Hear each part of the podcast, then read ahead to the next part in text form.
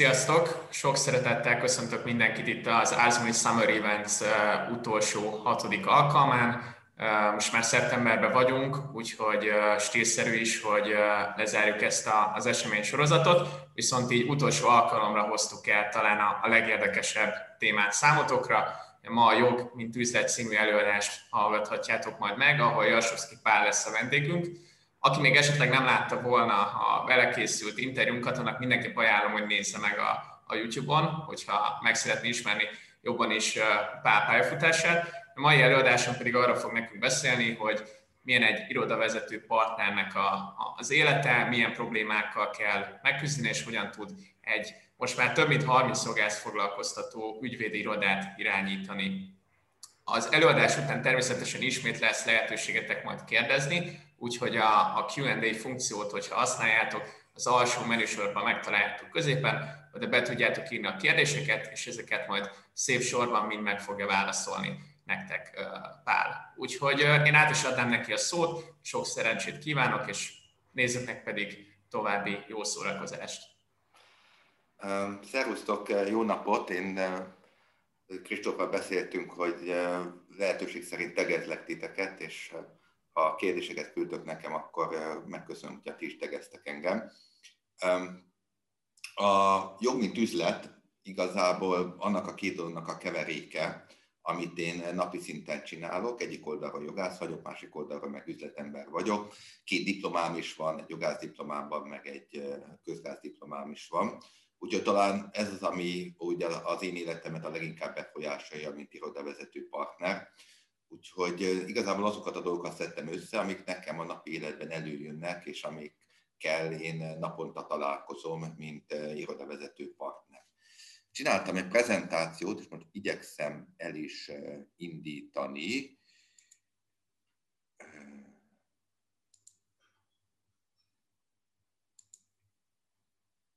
Hogyha minden igaz, az alapfólia az itt is van. Na, tehát amikor joggal, mint üzletről beszélünk. Ügyvédiroda. Sokan sok mindent gondolhatnak egy ügyvédirodára, hogy milyen ügyvédiroda a célja, sokan nemes funkciót kötnek hozzá, hogy az ügyvédek társadalmi funkciót látnak el, segítenek arra rászorulókat. Sok-sok ilyen dolgot lehet elképzelni. A valóság azért egy kicsit ennél púriasabb. Az ügyvédiroda nem más, mint egy vállalkozás. Ugyanilyen vállalkozás, mint bármely más cég, legyen az Kft., legyen az ZRT, legyen az építőipari, legyen az informatikai, ugyanúgy, mint minden más gazdasági egység, egy ügyvédiroda is egy vállalkozás. Sőt, minden vállalkozásnak az alapcélja az a profit. Tehát ha bárki bármi mást mond, mint hogy egy ügyvédiroda, vagy egy ügyvédnek mi a gazdasági célja, akkor azért lehet, hogy bizonyos mértékig igazság van, de az igazságnak a nagy része az, hogy az ügyvédiroda az egy gazdasági egység, és gazdasági egységként az a célja, hogy minél több nyereséget, minél több profitot érjen el. Úgyhogy amiről beszélni fogok nektek, az két fő gondolatkör. Az egyik az, hogy hogyan is termelődik meg az ügyvédirodának a profitja, mik ennek a fő tényezői, illetve, hogy ez a profit, ha már egyszer megtermelődött, hogyan is kerül szétosztásra, ki kap belőle, és ki mennyit kap belőle. Na hát akkor az első kérdés, hogy a profit hogyan termelődik meg.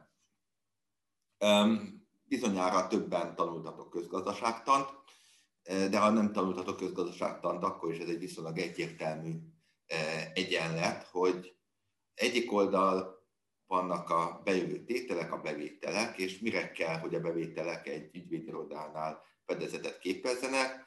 Egyrészt az úgynevezett közvetlen költségekre.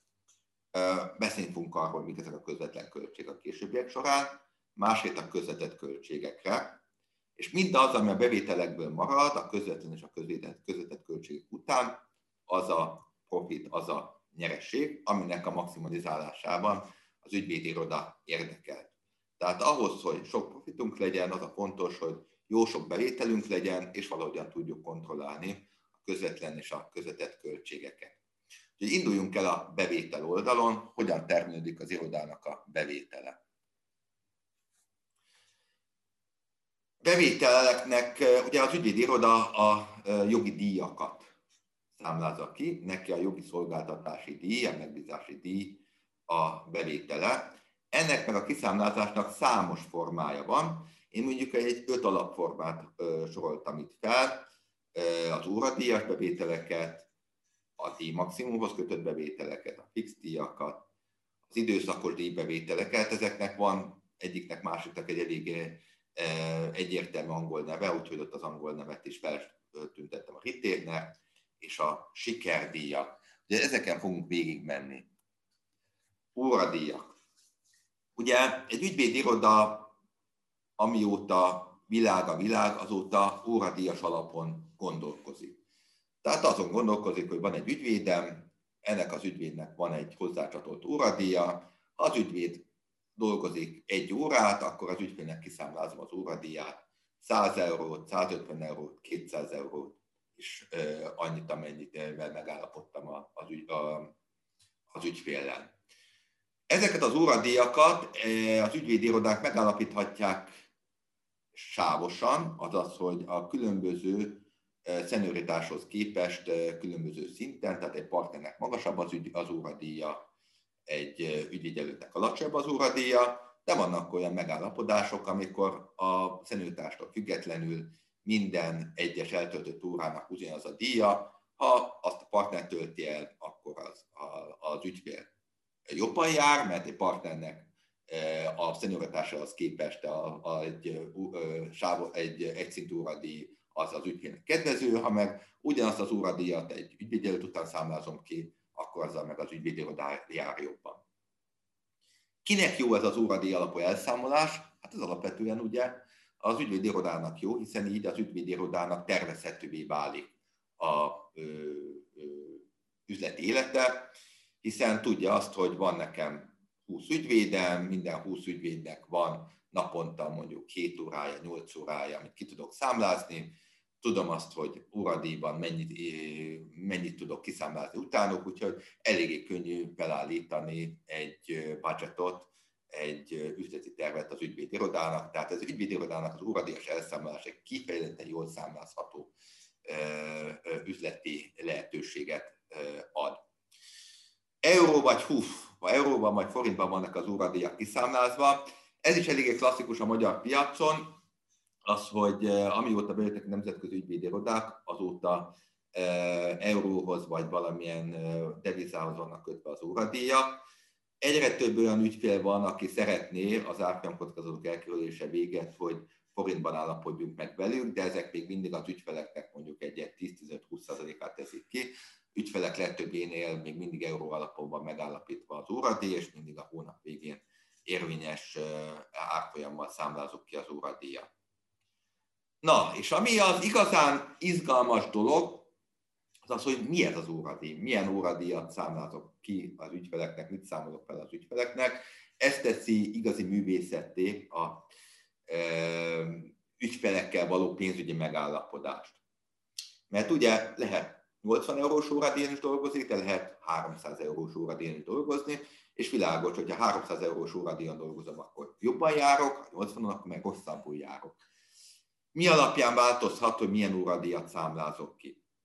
Hát nemzetközi irodák szeretnek magasabb óradíjakat kiszámlázni, magyar irodák kicsit alacsonyabbat, de az az igazság, hogy az utóbbi időben azt látjuk, hogy a nemzetközi ügyvédirodák is leelemennek olyan helyzetben, amikor verseny van, a magyar ügyvédirodák szintjére. Amikor elkezdtem dolgozni, akkor annál a nemzetközi ügyvédirodánál, ahol dolgoztam, ott hát utána mondjuk, mint ügyvédként egy 250-300 eurós óradíjat számláztak ki.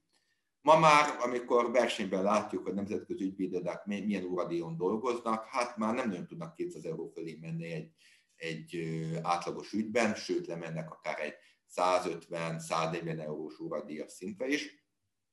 Egy magyar ügyvédirodáknak pedig én azt látom, hogy a szórása mondjuk tart egy ilyen 80 eurótól mondjuk egy ilyen 200 euróig az óradíjaik, függően attól például, hogy milyen az ügyfél.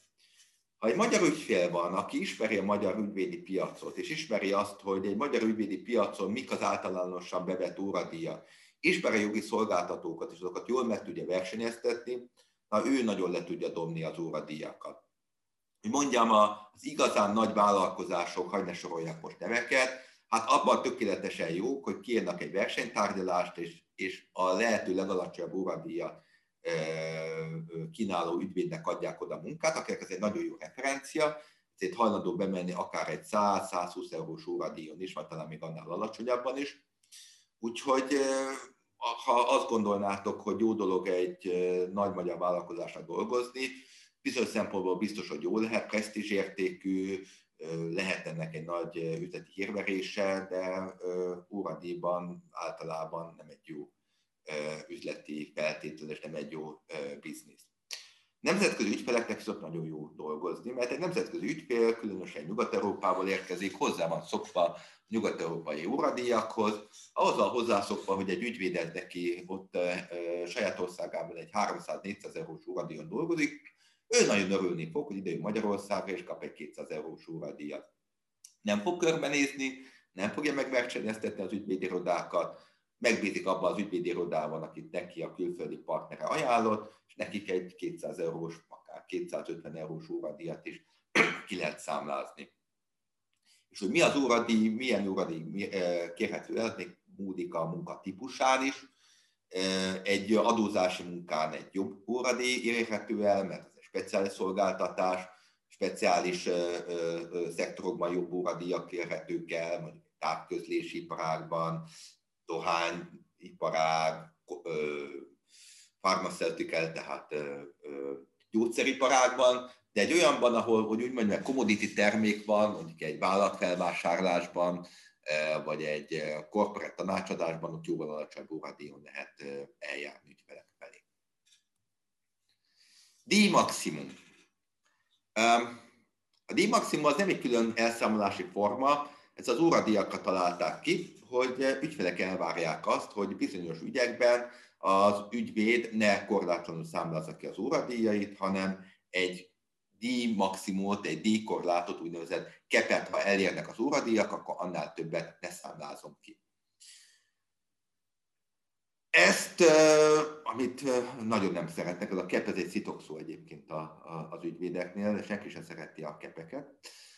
Ezt először finanszírozási tranzakcióknál találták ki az ügyfelek, úgyhogy a 2000-es évek elején igazából banki finanszírozási ügyletekben jelentek meg először ezek a díjmaximumok, és amikor jött a válság 2008-ban, akkor egyre több hasonló ügyekben szerettek az ügyfelek díjmaximumot elkérni, vagy díjmaximumot bevállaltatni ügyvédekkel, így például vállalatfelvásárlási ügyleteknél is ma már legtöbb esetben elképzelhetetlen, hogy úgy bead az ember egy ajánlatot, hogy nincs abban egy díjmaximum. Persze, ezek a díjmaximumok úgy adjuk, hogy bizonyos feltételrendszerhez, tehát azt mondjuk, hogy mondjuk 20 000 eurós díjmaximumot adunk be, de akkor, ha a tranzakció lezárul mondjuk december 31-ig, és nem kell külföldre utazni, és mondjuk nem kell adóban tanácsot adni, és a végén pedig mindig jön a vitatkozás az ügyféllel, hogy a feltételek teljesültek-e vagy sem, tehát a díjmaximum érvényese vagy sem. Ez szokott az állandó vitapont és tárgyalási pont lenni ügyfél és ügyvédek között. Vannak olyan alkalmak, amikor például peresügyre is az ügyfél díjmaximumot kér, ez sem egy ördögtől való dolog. Kinek tervezhető jól a díjmaximum? Hát persze ez az ügyfélnek tervezhető jól, tehát az ügyfél csinál egy vállalatfelvásárlási tranzakciót, felkér egy ügyvédet arra, hogy segítse őt, és tudja azt, hogy milyen maximális díjjal kell neki számolnia, tehát míg a sima óradíjas elszámolás az ügyvédnek tervezhető jól, ez meg sokkal inkább az ügyfélnek tervezhető jól, mert tudja azt, hogy milyen mértékű jogi költséggel kell számolnia, mit nem fog a jogi költség meghaladni. Ez tehát az ügyfél érdeke, hogy ő egy díjmaximumos megállapodásban állapodjon meg a ügyvédjével. És sokszor, és erre fogunk mindjárt rámenni, a díjmaximum egyfajta fix díjként funkcionál, mert nagyon ritka az a tranzakció, amiben nem érjük el a díjmaximumot, különösen akkor, hogy a tranzakció végigmegy. Általában ez egy idő után nem az óradíjakat hasonlítják össze az ügyfelek, hanem a díjmaximumot hasonlítják össze. Mindegy, hogy most 100 euró van, vagy 120, vagy 130, ha végigmegy a tranzakció, akkor úgyis a díjmaximumot fogja az ügyvéd kiszámlázni, ezért inkább ez az összehasonlítási faktor, és nem az óradíjnak a mértéke. Fix díj. Mikor állapodunk meg fix díjjal az ügyféllel? Akkor, hogyha mondjuk egy jól körülhatárolható munka van, mondjuk ilyen például egy társaság alapítás, ez világos, hogy létre kell hozni a társaságot, el kell készíteni a társasági dokumentációt, alá kell irattatni, el kell menni cégbírósághoz, be kell adatni. Na de itt is nagyon érdekes a differenciált árazás. Teljesen más egy társaságalapítás díja, hogyha mondjuk valaki beesik az utcáról egy körúti ügyvédirodába. Én azt gondolom, hogy mondjuk ott egy ilyen 80 000–100 000 forintot lehet elkérni, nem ismerem ezeket a díjakat, maximum 150 000 forintot. Ha mondjuk egy nagy nemzetközi multi meg idejön Magyarországra, és azt mondja, hogy egy társaságot akar alapítani, akkor el lehet kérni egy társaság alapításért mondjuk akár 5–6–7 ezer eurót is, meg mondjuk majdnem 2 millió forint. Tehát nagyon érdekes, nagyjából ugyanaz a munka, társaságalapítás egyszer eladható 100 000 forintért, egyszer eladható 2 millió forintért. Persze, mondhatom azt, hogy maga a munka az ugyanaz, a jogi munka, de a szolgáltatás azért más. Tehát egy nemzetközi ügyvédiroda, vagy egy nemzetközi ügyfelekkel működő ügyvédiroda azért más módon kommunikál az ügyféllel, más a szolgáltatásnak a jellege, más a reakcióidő, más a dokumentumnak kinézete, tehát azt gondolom, hogy azért nem teljesen ugyanaz a szolgáltatás, de végső jogi termék az, hogy egy bejegyzett cég van, az tulajdonképpen ugyanaz, és mégis teljesen extrém két díjazással lehet eladni ezt a szolgáltatást.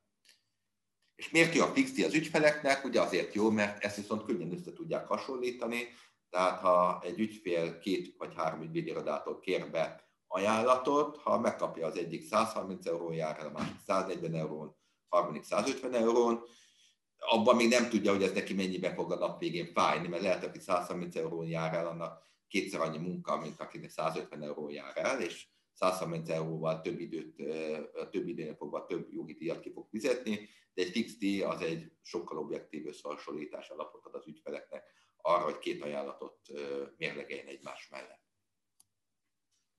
Retainer, mondjuk időszakos díj. Mit jelent ez?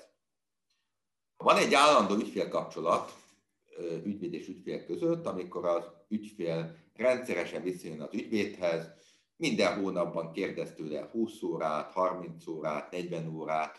Ebben az esetben mind a két félnek érdeke lehet az, hogy egy állandó havi díjban állapodjanak meg.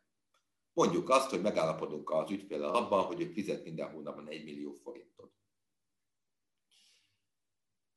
Hogy néz ki ez az 1 millió forint? Ez úgy néz ki, hogy én megmondom, hogy oké, leszámolok neked 1 millió forintot, feltéve, ha az adott havi munka mennyisége nem haladja meg mondjuk a 30 órát. Ha meg a 30 órát meghaladja, akkor a fennmaradó részt mondjuk egy magasabb óradíjon, egy mondjuk 50 000 forintos óradíjon fogom leszámlázni. Általában a megállapodás része szokott az is lenni, hogyha nem használja ki a 30 órát, egy hónapban mondjuk csak 25 órát használ ki, akkor a fennmaradó 5 órát mondjuk a következő hónapra átcsoportosíthatja, és mondjuk lehet ez egy 3 hónapos időkereten keresztül, vagy 6 hónapos időkereten keresztül csoportosíthatják, de hogyha 3 hónap alatt nem használtak az időkeretet, akkor ki nem használt időkeret elvész. Miért jó ez az ügyfélnek? Az ügyfélnek azért jó, mert ahhoz képest, amit óradíjas alapon számláznak ki az ügyvéd, ahhoz képest olcsóbban jut hozzá a szolgáltatáshoz, mondjuk euróra átváltva, mondjuk az ügyvéd és az ügyfél között volt egy 150 eurós óradíjas megállapodás, de megállapodnak abban, hogyha majd 20 órás időkeret, ami ugye 20 óra 3000 euró lenne, megkaphatja a 20 órás időkeretre ezt a munkát, mondjuk nem 3000 euróért, hanem mondjuk 2000 euróért, vagy 2500 euróért. De az ügyvéd miért mondja, hogy 20 óráért hajlandó vagyok neked 2500 eurót kiszámlázni, mikor óradíjas alapon 3000 eurót számlázhatnék ki, mert neki ez a 2500 euró ez egy biztos bevétel. 3000 euró az persze bejön, hogyha 20 órányi munka jön, de lehet, hogy van olyan hónap, amikor csak 10 órányi munka jön. Sokkal jobban tervezhető a bevétel, sokkal jobban tervezhető a lekötött kapacitás, úgyhogy ezt a 500 eurót, amit az ügyvéd feladott, ez azért cserébe adja fel, hogy neki biztonságosan bejön az a 2500 euró, vagy akár 2000 euró is, Tehát ez az ügyvédnek is jó, mert egy biztonságot, egy biztos munkafolyamot, egy biztos bevételt tud neki minden hónapban hozni. És sikerdíj. Gondolom, erről sokan hallottatok. Ha sikeres az eljárás, akkor ez alapján fizetik ki a sikeres eljárás eredményeként, fizetik ki az ügyvédet, viszont itt azért felhívom mindenki a figyelmét, hogy ugye az ügyvédi megbízás, mint egy megbízásos jogviszony, az nem egy eredménykötele. Magyarul, hogyha az ügyvéd eljár, akkor nem, mint a vállalkozási szerződésben nem várható el tőle egy sikeres teljesítés. Magyarul, ha nekem sikerül az ügyfelet kihoznom a börtönből, akkor sikerült, ha nem sikerült, nem sikerült, de nekem akkor is jár a díj, hogyha esetlegesen nem járt el sikerrel az én eljárásom, és a ügyfél az benn maradt a börtönben, vagy egy pert nem nyert meg, vagy egy tranzakció nem jött létre. Ennek ellenére olyan megbízásokban, amikor a siker valami módon érthető, értékelhető, mérhető, akkor a felek sikerdíjat is kikötnek az óradíj mellé. Az, hogy miért is, azt majd mindent elmondom. Mik ezek az ügyek? Tipikusan ilyenek ugye a peres ügyek. Peres ügyekben, ha megnyeri az egyik fél a pert, akár egy másik magánféllel szemben, akár az adóhatósággal szemben, ez minősül sikernek az ügyfél számára, ő ezért fizet. Ő neki ez az, ami a célja az adott ügyvéd megbízásával. Értelemszerűen, ha az ügyvéd elveszíti az ügyet, akkor neki a megbízás célja nem teljesült, vagy nem megfelelően teljesült, ezért ezzel ösztönzi az ügyvédet arra, hogy eredményesen képviselje az ügyfelet a perben. De hasonló lehet egy hatósági ügyintézés sikeres teljesítése, mondjuk például egy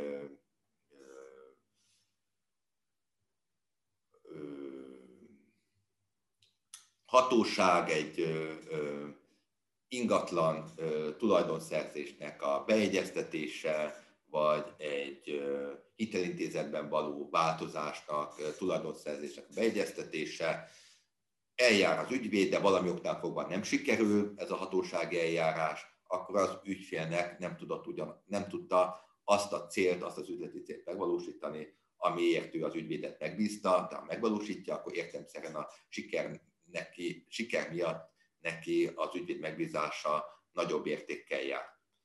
De sokszor felmerül tranzakciókban is az, hogy az ügyvédek szeretnék, vagy ügyfelek szeretnék azt, hogyha sikeres a tranzakció, akkor az ügyvéd egy magasabb díjhoz jusson hozzá, mint hogyha nem sikeres a tranzakció, mert ha nem sikeres a tranzakció, például az eladó nem tudja eladni a cégét, akkor neki nem jött be bevétel, akkor neki az egész tranzakcióból csak költsége származott, ezért az ügyvédre sem szívesen szánt több pénzt. Ugye sokszor felmerül az, hogy a sikerdíjat hogyan lehet elszámolni. Sikerdíj lehet egy fix díj, fix megállapodás, de lehet sokszor a tranzakció értékében, az ügylet értékében, vagy a bejövő, mondjuk a peres eljárás során a bejövő peres összeg perértéknek a százalékában meghatározva, úgyhogy sok elszámolási mód lehet.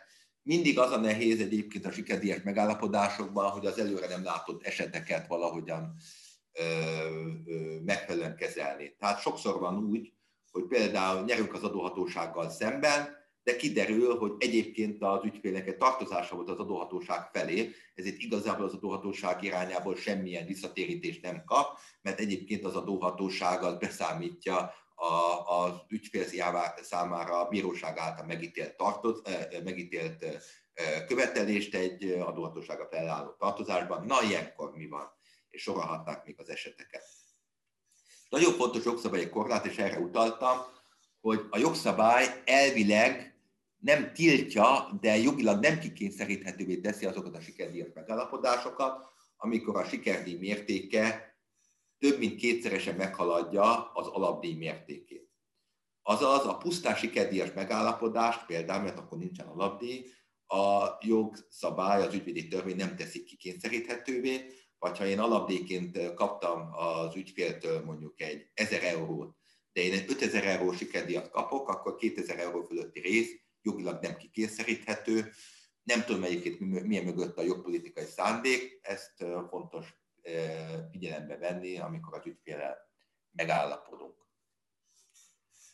Ezek voltak a bevételek, beszéljünk a költségekről.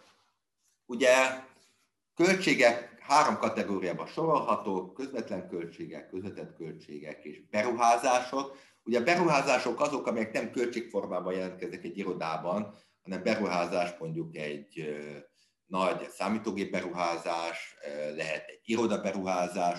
Ezek is idővel költségként megjelennek egyébként az elszámolásban, értékcsökkenésen keresztül, ennek különböző számviteli megfontolásai vannak, beruházásokról nem akarok külön beszélni, maradjuk a közvetlen meg a közvetett költségeknél. Mik egy ügyvédi irodánál a közvetlen költségek? Mit nevezünk egyáltalán közvetlen költségként? Közvetlen költségek azok, amelyek annak a fényében merülnek fel, amilyen arányban a bevételek felmerülnek. Tehát minél több bevétel van, annál több költség merül fel. Tipikusan ilyenek az irodának az ügyvédi díjai. Mit csinál ugye egy iroda? Foglalkoztatja a saját ügyvédeit, a saját ügyvédjelölteit, és az ügyvédek idejét, az ügyvédjelöltek idejét számlázza ki az ügyfelek felé. Magyarul minél több ügyvéd dolgozik, annál több bevétel számláz ki az ügyvédi iroda, tehát annál több ügyvédi díjköltsége is merül fel. Ezért az ügyvédi díjak az ügyvédi irodánál közvetlen költségnek minősülnek. Ilyenek ugye az ügyvédjelölti díjak is, de azért nem teljesen. Mert ugye az ügyvédjelölteket egy munkabéren keresztül akkor is fizetnem kell, hogyha egy fillér ügyvédi díjat nem szedek be. Tehát tegyük fel, egy hónapon keresztül az irodának nincsen semmi bevétele, egy darab ügyfél munkát sem tudok eladni, viszont nekem vannak munkaszerződésem ügyvédjelöltekkel, ügyvédjelölteket akkor is ki kell fizetnem. Tehát ezért, hogy ez mennyire közvetlen költség, ez viszonyítás kérdése. És ugyanilyen az adminisztráció díja is, mert ugye hát valamennyire magától értetődő, hogy minél több munkában és minél több bevételem van, annál magasabb az adminisztráció, annál több a fénymásolás, annál többet kell egy titkárnőnek telefonálnia, annál többször kell taxit hívni, de itt sem egyértelmű a megfeleltetés, hogy minden irodához kötődő díj, vagy mondjuk adminisztrációs díj, az közvetlen költség lenne. Van az ügyhöz kötődő egyes külső költségek, például hatósági díjak, vagy utazási költségek, amik közvetlen költségek, és egyes adók is közvetlen költségek lehetnek, ilyen tipikusan például a helyéperőzési adó, tehát ha nekem van bevételem, akkor a bevétel 2%-át helyéperőzési adóként kifizetem. Tipikusan egy közvetlen költség. Mik a közvetett költségek? Olyan munkabérek, amik nem közvetlen költségek. Ugye beszéltem arról, hogy a ügyvédjelölti díjak azok minősülhetnek közvetlen költségnek, de például egy marketingesnek a munkabére, vagy egy informatikusnak a munkabére, az mindenképpen közvetett költség. Közvetett költség az irodabérleti díj is. Kibérlem előre az irodát 5 évre, 10 évre, fizetem az irodabérleti díjat, függetlenül attól, hogy van-e bevételem. Ilyenek az informatikai költségek, ilyenek lehetnek marketing költségek, és van nagyon sok közvetett költségem még, mondjuk egy bank, igazából a banki költségek félig-meddig közvetlen költség is lehetnek, hiszen mondjuk a banki költségek annál magasabbak, minél többet számlázok ki, és minél több bevétel jön az ügyfelektől, de vannak a banki költségek, amik mindenképpen közvetett költsége, ilyen például könyvelődíja, ilyen egy könyvvizsgálódíja, és így tovább. Na, és itt jön a matematika, és itt jön a nyerességszámítás, hogy hogyan számolja egy ügyvédiroda nyerességét. Egy ügyvédiroda azt akarja, hogy az adott ügyre jutó bevétele, mínusz az adott ügyre jutó közvetlen költsége, az minél nagyobb legyen. Ugyanis, amit befolyásolni tudok, az a bevétel, amit befolyásolni tudok, az a közvetlen költségem, amit kevésbé tudok befolyásolni, az a közvetett költségem. Közvetett költségek azok vannak, azok egy időre beágyazódtak az iroda életébe, tehát amivel én egy ügyfelet értékelni tudok gazdaságilag, üzletileg, az az, hogy a rájutó bevétel és a rájutó közvetlen költségnek a különbsége mekkora az adott ügynek vagy ügyfélnek a nyerességessége. Mondok egy példát. Tegyük fel, hogy egy ügyfélnek 40 000 forintos óradíjon dolgozom, kiszámlátok neki 10 órát, az az ügyvéd, aki dolgozik nekem, annak az óradíja 15 000 forint. És van azon az ügyön további közvetlen költségem 50 000 forint. Mennyi a fedezet, amit ezen az ügyön realizál az ügyvédiroda? Hát a bevétel az 40 000 x 10. Ugye az én költségem, az ügyvédi, meg a közvetlen költség a 15 000 x 10 - 50 000, ezért az adott ügyön levő fedezet az ügyvédirodánál 200 000 forint, és az, ami alapján mi, mint ügyvédiroda az ügyfeleket, meg az ügyek nyereségességét nézzük, az az ARI, azaz Average Return on Investment, tehát a befektetésre jutó arányos nyeresség, vagy arányos megtérülés, azt még úgy számoljuk, az az egy órára jutott fedezet, ami ugye 200 000 forint a fedezet, 10 óra volt, amit az ügyre fordítottam, tehát ezen az ügyön levő egy órára jutó nyerességem 20 000 forint. Na, és innentől kezdve az ügyeket, ügyfeleket az alapján tudom értékelni üzletileg, hogy mennyire az adott ügyre jutó, egy órára jutó nyeresség. Mi fogja ezt befolyásolni? Egyrészt ugye a díj mértéke. Minél magasabb a díjam, annál magasabb lesz az ARI. Magyarul minél magas, az a célom, hogy minél magasabb díjat számoljak el, vagy mondjak az ügyfélnek. Befolyásolja az, hogy egy fix díjas ügynél, vagy egy kepes ügynél hány órában tudom ellátni az adott ügyet. Mert hogyha nekem van egy 5000 eurós fix díjam, világos, hogy magasabb lesz az ARI-m, hogyha ezt egy 20 óra alatt látom el, mint hogyha egy 50 óra alatt látom azt az ügyet.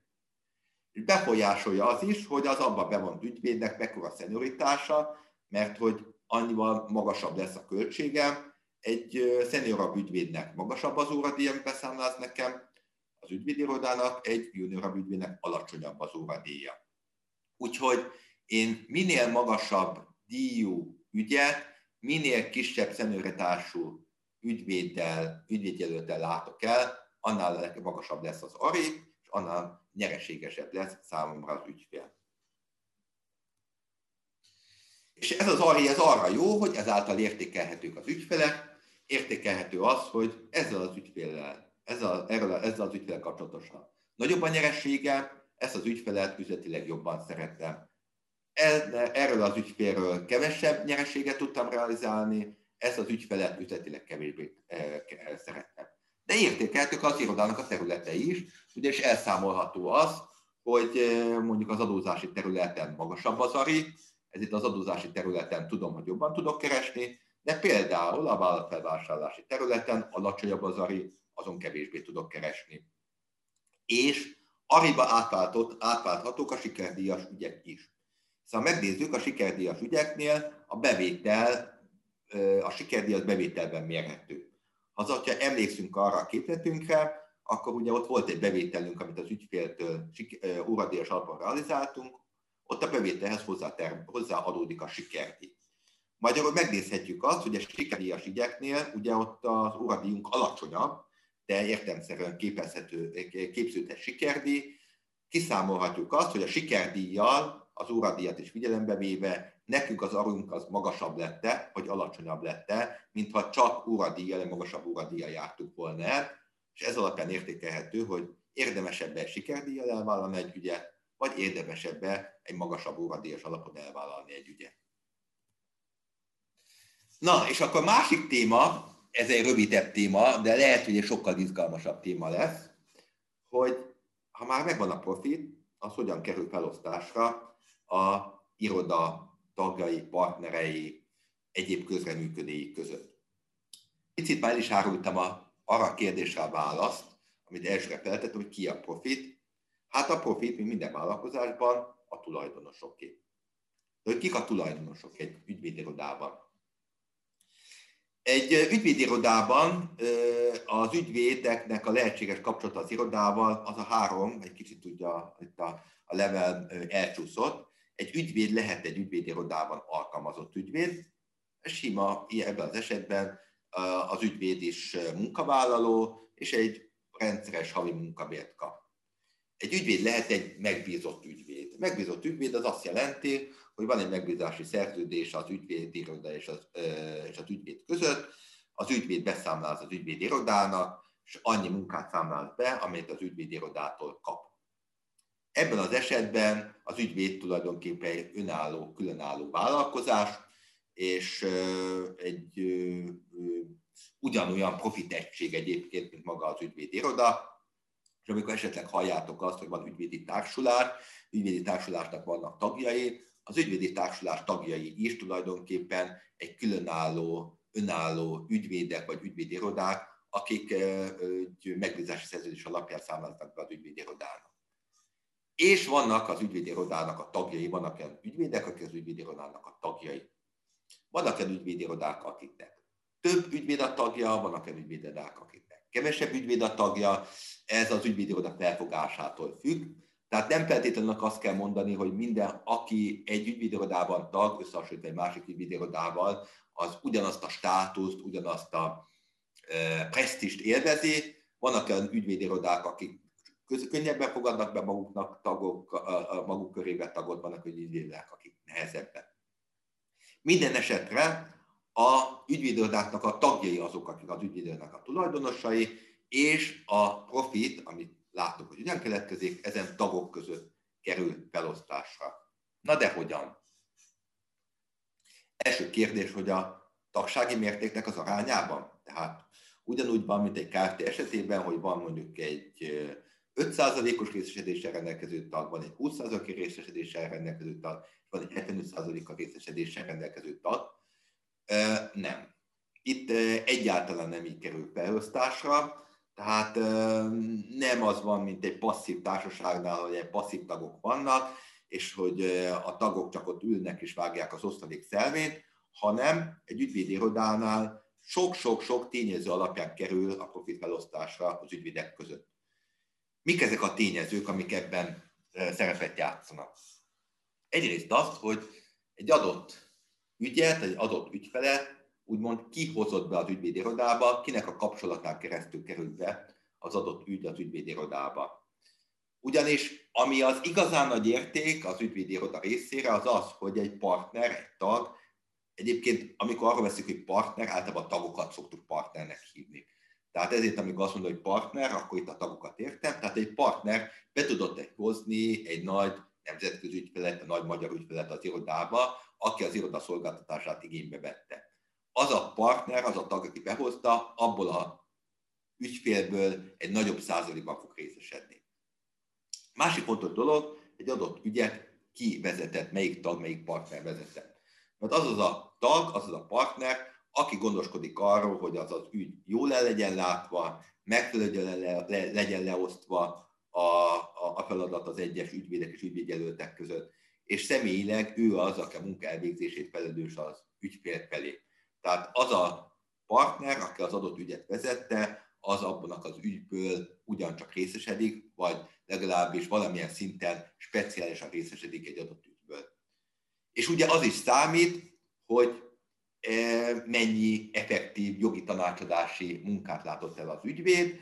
Aki értelemszerűen többet dolgozott, az nagyobb részben részesedik a felosztandó profitból, aki kevesebbet dolgozott, az kisebb részben.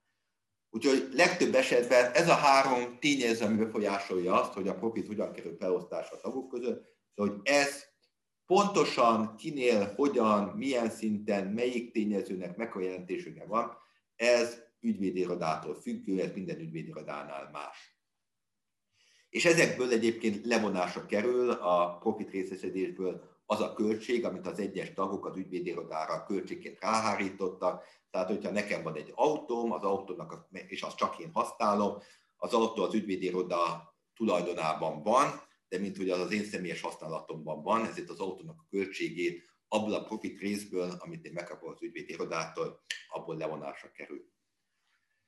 És hát az a kérdés, hogy na mennyi az annyi, hogy hát feltételezem sokatokat értek el, hogy hány vagy mekkora profit részesedést, mekkora osztalékot visznek haza a partnerek, az ügyvédek az ügyvédirodából.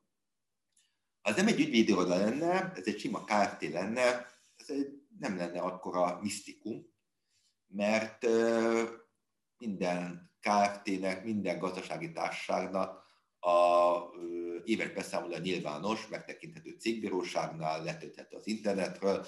Tehát ha tudni akarjuk, hogy egy cég tulajdonosa mennyi jövedelemre tett szert, egyszerűen semmi más feladatunk nincsen, mint a cégnek az éves beszámolóját letölteni.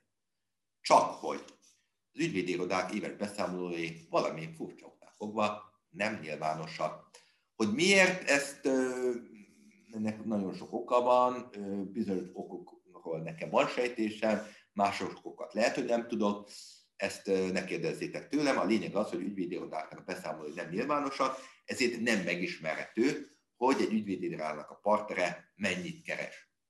Na de ezért mégis mennyit, hogy mondjak már valami számot. Én azt gondolom, hogy ez tényleg ügyvédirodától, ott a partnerek javadalmazásától, attól függően, hogy nemzetközi vagy magyar ügyvédiroda rendkívül változó. Én azt gondolom, hogy, és azért tudom mondani, mert erről azért nem nyilvános, de pénzért hozzáférhető, tehát akkor már nyilvános, tehát nyilvános, hogy pénzért hozzáférhető kutatások azért tudnak valamilyen szinten számot adni. Egy magyar ügyvédiroda partnere éves szinten mondjuk egy 15 millió és mondjuk egy 70-80 millió forint között keres, és ebben szerintem benne van a 90%.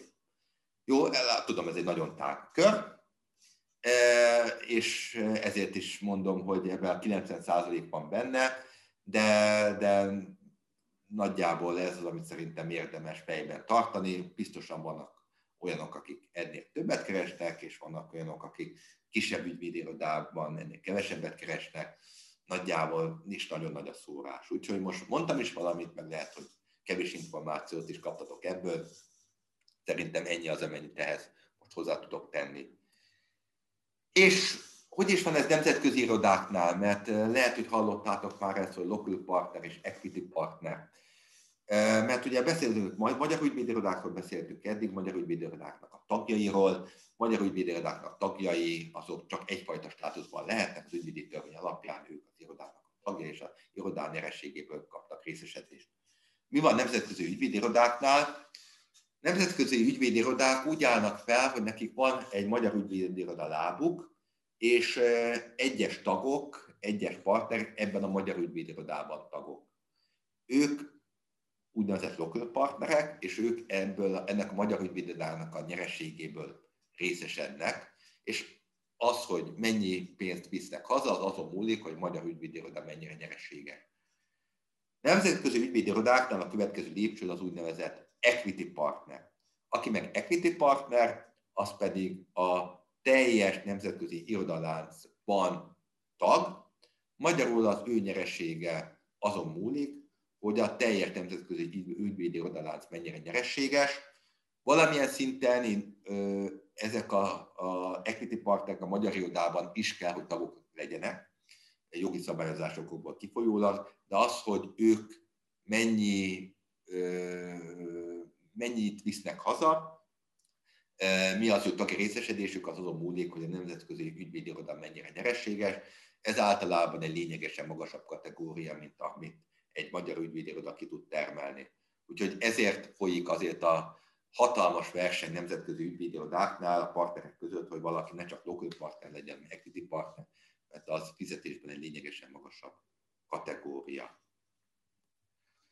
Úgyhogy én ennyit akartam előjáróban elmondani, értelemszerűen a kérdésekre válaszolok, és ha jól látom, nem tudom egyébként, Kristóf, te moderálod a kérdéseket, én látok itt két kérdést, úgyhogy ezt szívesen elolvasom és szívesen válaszolok, ha csak te másképpen gondolod, Kristóf, itt a folytatást.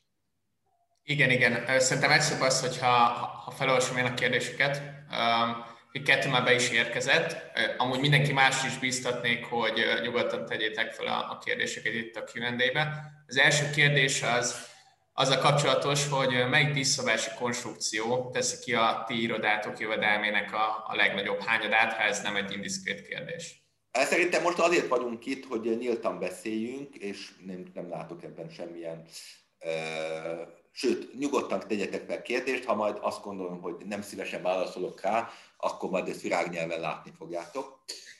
Mi óradíjas díjazást szeretjük, ugye, mert az nekünk tervezhető, és mi erre törekszünk, de, és még mindig ezt teszik ki a többségét a díjainknak. Én azt gondolom, a díjaink 60-70% az óradíjas díjak alapján megy.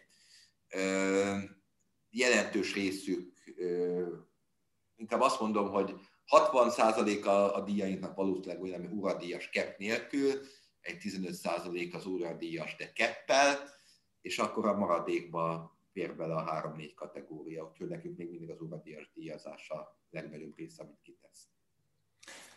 A következő kérdés egy frissen szakvizsgázott ügyvédtől érkezett, akinek még nincsen ügyfélköre, de mondjuk egy speciális területen dolgozik, és az a kérdés, hogy alkalmazott ügyvédként érdemes elindulnia, vagy vállalja be inkább az egyéni ügyvédé válást, az egyszemélyes irodalapítást, és beszámlázósként kezdje meg az ügyvédi létet? Hát inkább nem is ez a kérdés. Inkább szerintem az a kérdés, hogy valaki úgymond együttműködést relép. Most kifejezetten nem akartam pont ezért a jogi köteléket megnevezni egy ügyvédirodával, egy magyar nemzetközi ügyvédirodával, vagy egyedüli bozótharcosként vág neki a piacnak. Mert ha valaki egy ügyvédirodával létesít kapcsolatot, például velünk, akkor az ott ügyvédirodának van egy standardja, hogy ők szívesen dolgoznak-e alkalmazott ügyvédekkel, vagy inkább megbízásos alapon. Azért mi is azért szívesen dolgozunk megbízási alapon, mert az adózásilag kedvező mind a két félnek. Alkalmazott ügyvédként a munkabéren van ugye SZIA, van TB, van SZOCHO, van szakképzési járulék, és bár ezeknek a mértéke folyamatosan csökken, de ennek ellenére ez még mindig a két félnek összességében egy kedvezőtlenebb forma, mint hogyha az ügyvéd nekünk beszámláz, úgyhogy mi a beszámlázós ügyvédes konstrukciót szeretjük. Ha valakitől ezt kérik, egy ügyvédiroda ezt kéri, hogy ő legyen ügyvéd vagy ügyvédiroda és számlázon be, akkor értelemszerűen bizonyos költségeket neki fel kell vállalnia. Nem maga az ügyvédi iroda alapítása nagy költség. Igazából ott olyan költségek vannak, hogy maga egyébként az a díjat, amit ő beszámláz, azt neki ugye társasági adóban le kell adóznia, de amellett van könyvelői díja, van bankszámla költsége, van kamarai tagdíja, van felelősségbiztosítási díja, van mondjuk a számítógépét meg kell vásárolnia, tehát nagyon sok olyan költsége van, amit én azt gondolom, hogy ennek ellenére összességében jobban jön ki, mint hogyha alkalmazott ügyvéd lenne. A másik, hogyha valaki elindult bozótharcosként, és meghódítja a magyar budapesti vagy vidéki ügyfélpiacot, akkor ez egy nagy kockázatot vállal, akkor azt gondolom, hogy normális az ügyvéd vagy az ügyvédiroda, egyébként ügyvédiroda is adózással kedvező, mint egyéni ügyvédnek lenni, akkor válasz az ügyvédiroda formát, akár lehet egy egyszemélyes ügyvédiroda, de arra is készüljön fel, hogy lehet, hogy akkor 2 hónapig semmi bevétele nem lesz, míg hogyha ő bedolgozik egy ügyvédirodának, akkor többé-kevésbé stabil, fix ügyfélkör, stabil, fix megbízási körre és jövedelemre számíthat. Ha esetleg valamit nem válaszoltam meg ebből, akkor azt kérem, hogy írjam meg. Közben érkezett 3 másik kérdés is. Az első az, hogy egy másodéves joghallgatónak mit tud ajánlani, hogy hogy tud majd később bekerülni gyakornoknak egy nemzetközi ügyvédi irodába, mik azok a skillek, amik leginkább számítanak, illetve hány évtől ajánlod nekik az internshipet? Azt tudom mondani, hogy hozzánk hogy tud valaki bekerülni. Csúnya dolgot fogok mondani, elsősorban a kapcsolatokon keresztül. Ami nem azért, mert hogy itt a mai magyar ügyvédi rendszer vagy ügyvédi jelölti rendszer kapcsolatokon múlik, hanem ez így szokott előfordulni, hogy figyelj, nekem van egy barátom, akinek a lánya a 4 éves joghallgató, és szeretne egy gyakornoki időt szerezni ügyvédi irodában, tudnak-e foglalkoztatni. Ez nem jelenti, hogy nincs kiválasztás, tehát meghallgatjuk az illetőt, és hogyha látszik azt, hogy egyébként értelmes és jól kommunikál, majd mondom, hogy egyébként, hogy mik azok, amik még számítanak, akkor behívjuk gyakornoknak.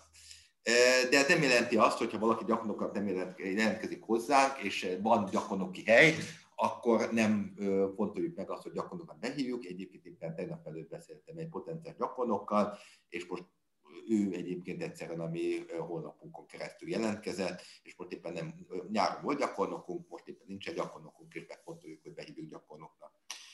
Mind a gyakornoki kiválasztás kapcsán, de mind utána sokkal inkább az ügyvédjelölti kiválasztás kapcsán két vagy három nagyon fontos tanács. Az egyik a nyelv.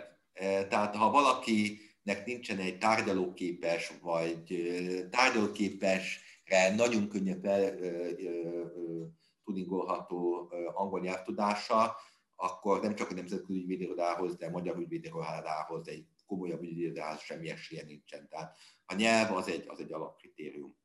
Ezután, és valamennyi a nyelvtudást egészíti ki azt, hogy valakinek van egy külföldi gyakorlata, egy külföldi Erasmus program, vagy bármilyen külföldi egyetemen végzett kurzus, még akkor is, hogyha pontosan tudjuk, hogy ott azért a kintlét az nem feltétlenül csak a tudás megszerzéséről szól, hanem azért ez az ifjúsági lét kiegészítése is, akkor is, hogy egy nemzetközi környezetben nevelkedett valaki, egy angolul hallgatott egy oktatást, az mindenképpen egy előny.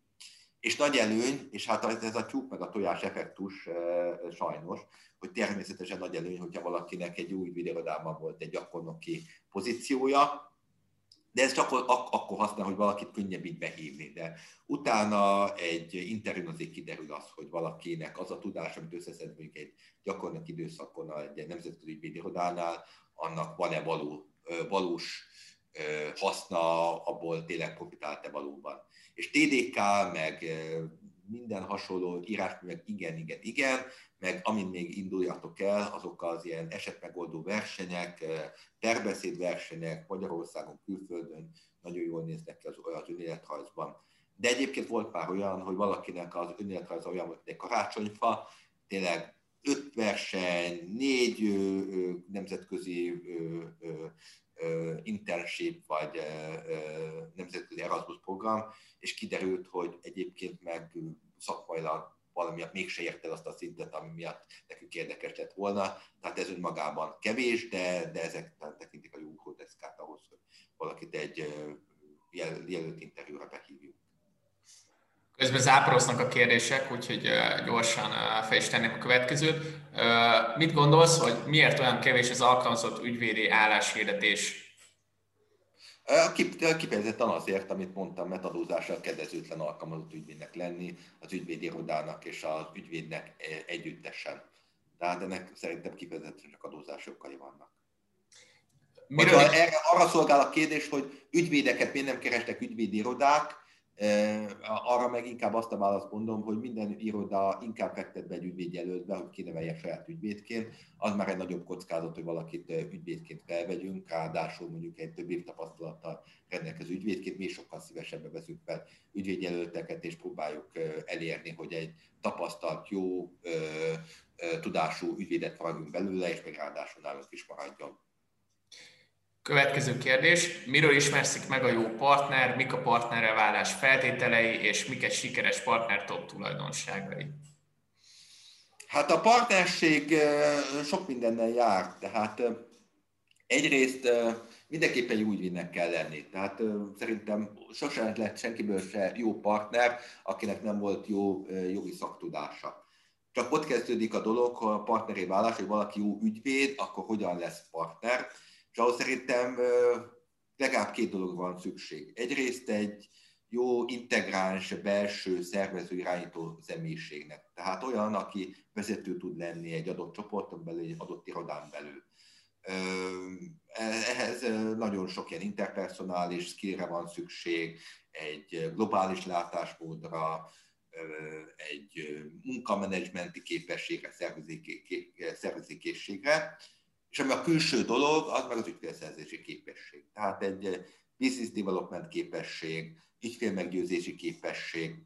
Ugye az ügyfélszerzésnek 2 kategóriája van, mind a 2 rettentően hasznos, az egyik, mind a 2 nehéz, az egyik egy picit nehéz, jobban nehéz, a másik meg kevésbé nehéz. Kevésbé nehéz az az, hogy a meglevő ügyféltől új ügyet behozni.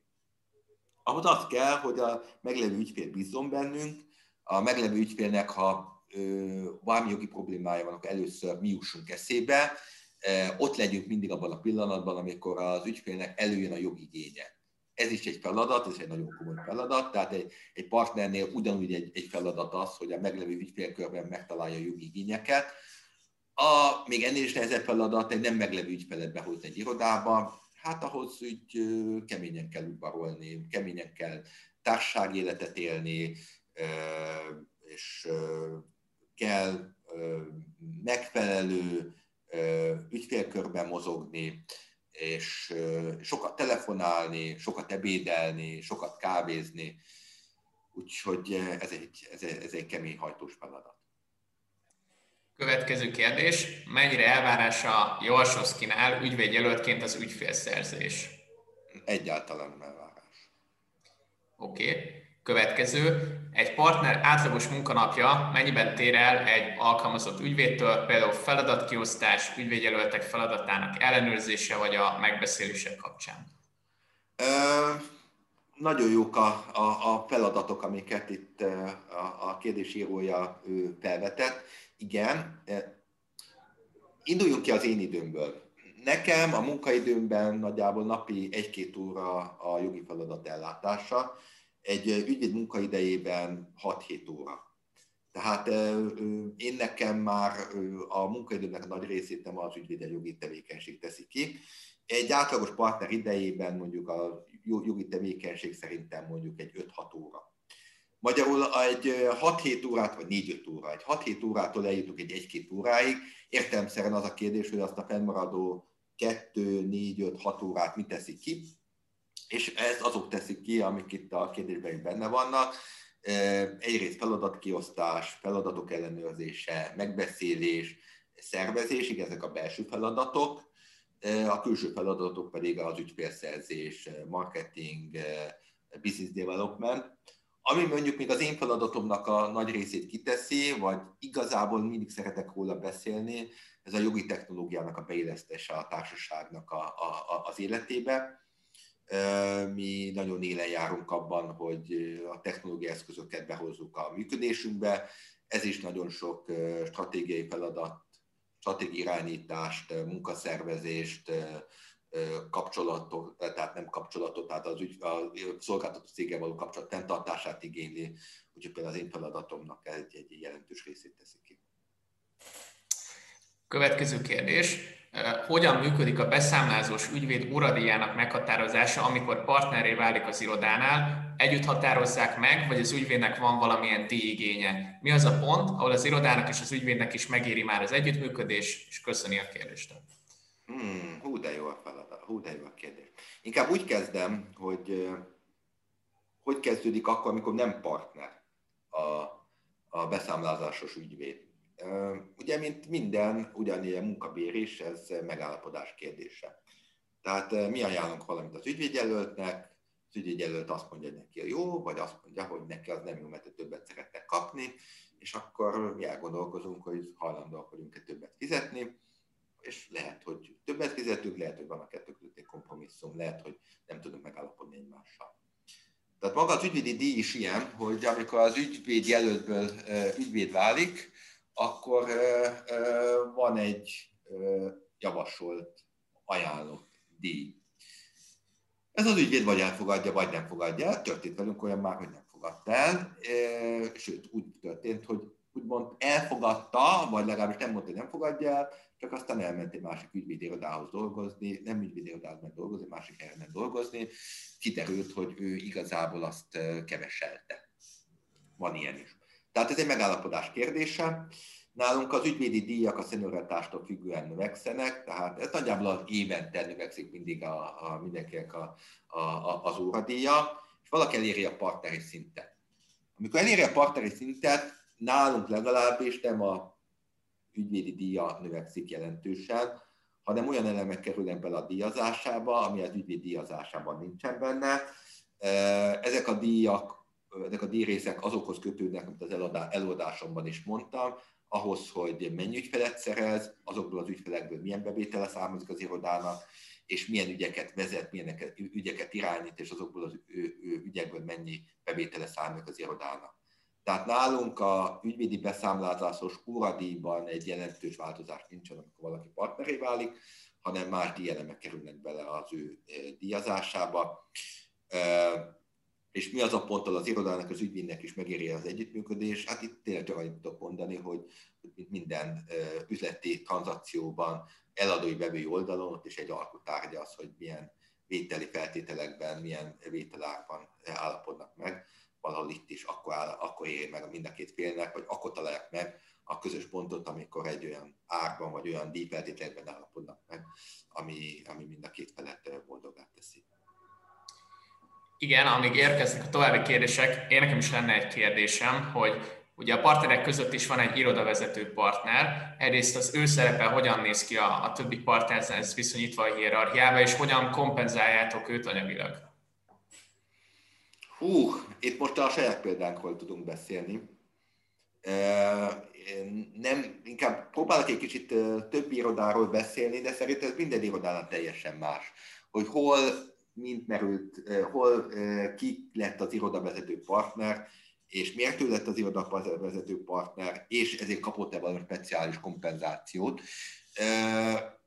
Tehát ezek szerintem historikusan alakulnak ki minden irodánál. A mi irodánk úgy alakult ki, hogy én alapítottam az irodát, egy hosszú ideig nem volt más partner, csak én, és a partneri körbe bekerültek hárman, most éppen összesen hárman vagyunk partnerek jelenleg, és nem volt kérdés, hogy én maradok az irodavezető partner, ami talán azért, mert egészen addig is én láttam el a vezetői feladatokat, és hát remélem a partnertársaim is így gondolják, hogy nem merült fel ok arra, hogy ez másképpen működjön az irodában. Lehet, hogy egyszer felmerül erre ok, és lehet, hogy erről én nem fogok tudni, lehet, hogy ezt majd mellettem majd megmondják, hogy Pali bácsi, most már jó lenne, hogyha egy kicsit átadná az irodavezetését másnak, szépen óvatosan a fülembe súgják, eddig ezt nem senki sem súgta a fülembe, úgyhogy nálunk én vagyok az irodavezető partner, ami hierarchiában igazából annyit különbséget jelent, hogy mi minden partner döntést megbeszélünk, ha egyébként ellentét lenne a partnerek között, akkor van egy ilyen döntési mechanizmus, hogy hogyan döntünk, de amióta a partnerség van, nem merült fel szerencsére olyan kérdés, ahol nekünk ezt a döntési mechanizmust kellett elővennünk, úgy nekem is a partnernek ebben egy meghatározott szavazatom van. Hogy hogyan kerül a kompenzálásra? Van nálunk egyébként egy partneri díj, ez egy azon túlmenően, hogy mi felveszünk tulajdonosként osztalékot az irodából, azon túlmenően mi egyébként egy munkavállalók is vagyunk az irodában, vagy egy munkaviszonyunk is van az irodában, nekem is van egy irodavezetői munkaviszonyom, és egy SZIA köteles munkabért veszek fel, azért megmondom, nem ez a díjazásomnak a legnagyobb eleme. Továbbra is biztatnék mindenkit, hogy kérdezzetek. Amíg érkezik kérdés, nekem van még egy másik kérdésem. Szóba került itt az ügyfélszerzés, illetve hogy ez egy viszonylag nagy kihívás jelentő feladat. És azon a kérdésem, hogy van-e különbség itt a magyar irodák és a nemzetközi irodák között olyan szempontból, hogy mondjuk egy nemzetközi iroda partnerének könnyebb valahogy ügyfélhez jutnia? Igenis, meg nem is. Nemzetközi ügyvédiroda azért jut könnyebben ügyfelekhez általában, mert neki a hálózata szépen termeli az ügyfeleket, mert a hálózatban mondjuk a New York-i ügyvédirodának van egy olyan ügyfele, akinek egyébként van egy magyar jogi kérdése, és akkor értelemszerűen ezt a magyar partnerhez fogja irányítani. Egyrészt ezért könnyebb neki ügyfelet szerezni. Másrészt, és ezt inkább azt mondom, hogy egy 10 évvel ezelőtt én most már nem mondanám, hogy azért az egy presztízs értékű dolog, az egy brand, az egy speciális név, ami több kaput megnyit, hogyha valaki mögött van egy nemzetközi ügyvédiroda név, mint hogyha nincsen. Azért mondom, hogy ez már csak relatív, mert ez a nagy különbség nemzetközi ügyvédőr név és magyar ügyvédőr név között azért kezd elveszni. Mondjuk egy nagy nemzetközi több országon keresztül menő ügyben talán még igen, de mondjuk egy teljesen magyar lokális ügyben már ilyen jellegű különbség nincsen. Amiért viszont nehezebb egy nemzetközi ügyvédőr partnerének ügyet találni, vele szemben a nemzetközi ügyvédirodától díjelvárások vannak. Tehát mi itt Magyarországon saját magunk nyugodtan megállapodhatunk arról, hogy milyen ügyfélnek milyen díjat ajánlunk, egy nemzetközi ügyvédiroda partnernek a keze jobban meg van kötve. Tudom, hogy vannak olyan ügyvédirodák, van egy minimális díjszint, és azt mondják, hogy az a díjszint alatt nem vállalhat el ügyet, és akkor hiába van jó kapcsolat az ügyféllel, az ügyfél azt mondja, hogy neki egyszerűen a budgetjében ez a minimális díjszint sem fér bele, és ő ezért az ügyfelet azt nem tudja megkapni. Rendben. Akkor utolsó lehetőség a kérdezésre, itt a hallgatóinknak, nézőinknek mondom. Aki szeretne kérdést feltenni, az most még megteheti, mert közben le is járt az időnk, túl is futottunk rajta. Amíg esetleg várjuk a kérdéseket, én még annyit elmondanék, hogy ahogy említettem, az előadás elején is készült Pállal egy interjú, amit megtaláltok a YouTube csatornánkon. Ez egy több mint egy órás beszélgetés. Szóba kerül az is, hogy ugye egy saját ügyvédiroda alapításából, tehát egy egyfős irodával hogyan lehet felépíteni egy több mint 30 fős irodát, ami amúgy kapcsolódik is a témánkhoz, illetve egyéb személyes sztorik is, illetve anekdoták is megtaláltuk az interjúban, hogy ezt ajánlom mindenkinek, aki még nem nézte volna meg, és meg is érkezett az utolsó kérdés közben. A családjogi ügyeket nemzetközi irodák azért nem vállalnak el, mert anyagilag annyira nem éri meg.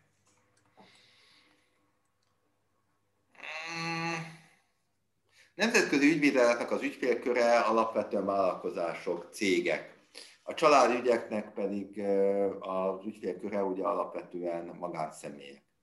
A magánszemélyek, kivéve a tehetősebb magánszemélyeket valóban egy jóval kisebb költségből gazdálkodnak, tehát én azért nem két kezemen, meg két lábamon, de mondjuk az ügyvédiroda összes kollégának a két kezén és a két lábán meg tudom számolni azt a magyarországi családot, aki mondjuk családjogi ügyben mondjuk egy 150 eurós óradíjat, azt örömmel kifizet. Tehát valóban a családi jogi ügyek azok merítésileg, azok egy más ügyvédirodáknak a fő fókusza, egyrészt díjazás ügyeknél fogva, díjazás kérdéseknél fogva, másrészt meg egyszerűen jogi terület az egy kicsit idegen attól a területtől, vagy sok tekintetben idegen attól a területtől, amivel foglalkozunk, amivel kicsit most önmagamnak fogok ellentmondani, mert azért nálunk is sokszor felmerül az, hogy egy adott ügyben nekünk öröklési jogi kérdések merülnek fel, akár családi vagy közösségi kérdések merülnek fel,